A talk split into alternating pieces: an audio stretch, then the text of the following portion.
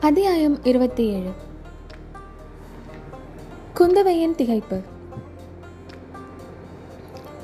முதல் மந்திரி அனிருத்தர் குந்தவையின் அரண்மனையை அடைந்தார். இளவரசி அவரை பார்த்ததும் எழுந்து நின்று நமஸ்கரித்தாள். வீரத்திலும் குணத்திலும் சிறந்த கணவனை அடைந்து நீடூழி வாழ்வாயாக என்று முதன் மந்திரி அனிருத்தர் ஆசிர்வதித்தார். ஐயா இந்த சமயத்தில் இத்தகைய ஆசிர்வாதத்தை தானா செய்வது? என்றாள் இளவரசி. ஏதோ இக்கிழவனுக்கு தெரிந்த ஆசையை கூறினேன். வேறு எந்த ஆசையை கூறுகிறாய் அம்மா? என் அருமை தந்தையின் உடல்நிலையை பற்றி எல்லோரும் கவலைப்பட்டு கொண்டிருக்கிறோம். அருள்மொழிவர்மரை பற்றி நாடெல்லாம் கவலையில் ஆழ்ந்திருக்கிறது. ஆனால் உன்னுடைய திருமுகத்தில் அதை பற்றிய கவலை எதையும் நான் காணவில்லையே தாயே. வீர மரக்குலத்தில் பிறந்தவள் நான். எல்லோரையும் போல் அபாயம் என்றதும் அழுது கொண்டிருக்க சொல்கிறீர்களா? ஒரு நாளும் அவ்விதம் சொல்ல மாட்டேன். என்னை போன்ற வீரமே இல்லாத ஜனங்களுக்கு இளவரசி ஆறுதல் கூறும்படிதான் சொல்கிறேன். ஆச்சாரியரே தங்களுக்கா நான் ஆறுதல் கூற வேண்டும். உலகமே புரண்டாலும் நிலை கலங்காத வைர நெஞ்சம் படைத்தவராயிற்றே தாங்கள். அப்படிப்பட்ட என்னையும் கலக்கி விடுகிறாயே அம்மா. அந்த புறத்து பெண்கள் ஆடல் பாடல்களில் ஆனந்தமாக காலம் கழித்து வர வேண்டும். அதை விட்டு ராஜாங்க விஷயங்களில் நீ தலையிட்டதால் எத்தகைய விபரீதம் நேர்ந்தது பார்த்தாயா? ஐயோ இது என்ன பழி? நான் இந்த ராஜாங்க விஷயத்தில் தலையிட்டேன்? என்னால் என்ன விபரீதம் நடந்தது? இன்னும் சில காலத்துக்கு பொன்னியின் செல்வன் இலங்கையிலேயே இருக்க வேண்டும் என்று நான் சொல்லிவிட்டு வந்தேன். அதற்கு விரோதமாக நீ உடனே புறப்பட்டு வரும்படி உன் தம்பிக்கு ஓலை அனுப்பினாய். உன் விருப்பத்திற்கு மாறாக இந்த கிழவன் பேச்சை யார் மதிப்பார்கள்? அதனால் நேர்ந்துவிட்ட விபத்தை பார்த்தாயா? சோழ நாட்டு மக்களின் கண்ணுக்கு கண்ணான இளவரசரை கடல் கொண்டு விட்டது.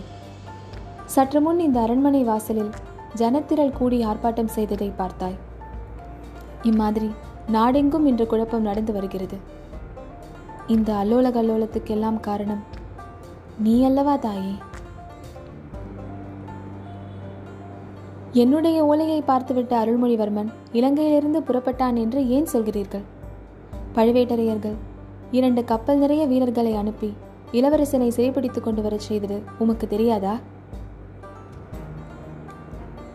தெரியும் அம்மா. தெரியும். அத்துடன் இருந்தால் இப்பொழுது பொன்னியின் செல்வனுக்கு நேர்ந்துவிட்ட கதிக்கு பழுவேட்டரையர்களை பொறுப்பாக்கலாம். அவர்கள் அனுப்பிய கப்பல்கள் இரண்டும் நாசமாகிவிட்டன. உன்னுடைய ஓலைக்காகத்தான் இளவரசன் புறப்பட்டான் என்று அவர்கள் சொன்னால் யார் அதை மறுக்க முடியும்? ஆச்சாரியரே நான் ஓலை அனுப்பியது தங்களுக்கு எப்படி தெரியும்? பழுவேட்டரையர்களுக்கு எப்படி தெரியும்? நல்ல கேள்வி கேட்டாய் அம்மா எங்களுக்கு மட்டுமா தெரியும்? உலகத்துக்கே தெரியும். நீ அனுப்பிய தூதன் இலங்கையில் முதலில் நம் வீரர்களால் சிறைப்படுத்தப்பட்டான். அதனால் இலங்கையில் உள்ளவர்களுக்கெல்லாம் தெரியும். அவனோடு கோடிக்கரை வரை சென்ற வைத்தியர் மகன் மூலமாக இந்த நாட்டில் உள்ளவர்களுக்கெல்லாம் தெரியும். நீ அந்தரங்கமாக செய்த காரியம் இவ்வளவு தூரம் அம்பலமாகி இருக்கிறது. இதனால்தான் ஸ்திரீகள் ராஜாங்க காரியங்களில் தலையிடக்கூடாது என்று நம் பெரியவர்கள் சொல்லியிருக்கிறார்கள். குந்தவை சிறிது நேரம் திகைத்து போய் நின்றாள். மறுமொழி என்ன சொல்வது என்று அவளுக்கு தெரியவில்லை. முதன் மந்திரி நன்றாக தன்னை மடக்கி விட்டார். அவர் சொல்வதில் உண்மை இருக்கத்தான் இருக்கிறது. இந்த எண்ணம் தோன்றியதும் வானர்குல வீரன் மீது அவளுக்கு கோபம் எழுந்தது. வீர சாகச செயல்கள் அவன் செய்யக்கூடியவன்தான். ஆனால் காரியத்தை இப்படி பகிரங்கப்படுத்தி கெடுத்து விட்டானே? அவனை பார்த்து நன்றாக கண்டிக்க வேண்டும்.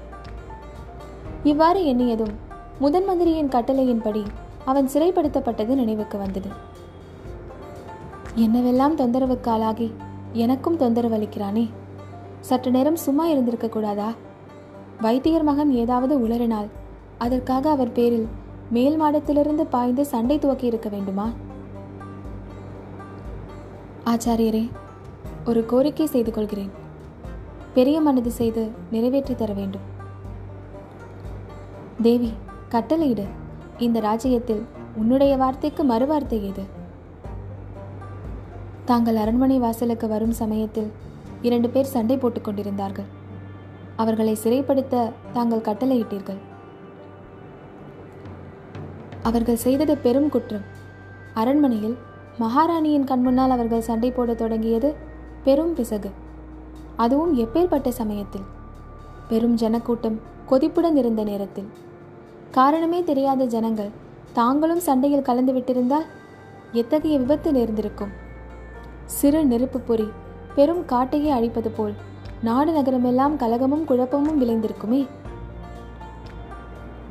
ஆமாச்சாரியரே அவர்கள் செய்தது பெரும் குற்றம்தான். இருந்தாலும் அவர்களில் ஒருவனை மன்னித்து விடுதலை செய்யும்படி தங்களை மன்றாடி வேண்டிக்கொள்கிறேன். இளவரசியின் அருளுக்கு பாத்திரமான அந்த பாக்கியசாலி யார் நான் இலங்கை தீவுக்கு அனுப்பிய தூதன் அவன்தான். பழம் நழுவி பாலில் விழுந்ததைப் போல் ஆயிற்று. என்ன சொல்கிறீர்கள் ஆச்சாரியரே? அந்த தூதனை நானே சிறைப்படுத்த வேண்டும் என்றிருந்தேன். இங்கே அவனாகவே எளிதில் அகப்பட்டுக் கொண்டான். எதற்காக? என்ன குற்றத்திற்காக? தாயே அவன் பேரில் பயங்கரமான குற்றம் சாட்டப்பட்டிருக்கிறது. என்ன அது? பொன்னியின் செல்வனை அவன்தான் கடலில் தள்ளி மூழ்கடித்து விட்டான் என்று. என்ன நாராசமான வார்த்தைகள்? அப்படி குற்றம் சாட்டுவது யார்? பலரும் அவ்வாறு குற்றம் சாட்டுகிறார்கள். இளவரசரை கப்பலில் ஏற்றிக்கொண்டு வந்த பார்த்திவேந்திரன் சொல்கிறான் பழுவேட்டரையர்கள் இருக்கலாம் என்கிறார்கள். நானும் சந்தேகப்படுகிறேன். ஆச்சாரியரே நான் ஒரு கொலைகாரனை பிடித்து அனுப்பி என் தம்பியை கொன்றுவிட்டு வர சொன்னதாக சந்தேகப்படுகிறீர்களா? ஒரு நாளும் இல்லை தாயே. அவனை உனது நம்பிக்கைக்குரிய தூதனாக நீ நினைத்துக்கொண்டு அனுப்பினாய். அது தவறாக இருக்கலாம் அல்லவா? அவன் மாற்றார்களின் ஒற்றனாக இருக்கலாம் அல்லவா? இல்லவே இல்லை. ஆதித்த கரிகாலம் அவனை என்னுடைய உதவிக்கு அனுப்பியிருந்தான். அவனை பூரணமாக நம்பலாம் என்று எழுதி அனுப்பியிருந்தான். ஆதித்த கரிகாலனும் ஏமாந்திருக்கலாம் அல்லவா இளவரசி? வழியில் அவன் மாற்றப்பட்டும் இருக்கலாம். நான் இங்கே வரும்போது ஒற்றன் என்ற குற்றச்சாட்டு என் காதில் விழுந்தது. மேலே இருந்தவனை பார்த்து கீழே நின்றவன் குற்றம் சாட்டினான். அது என்ன அம்மா?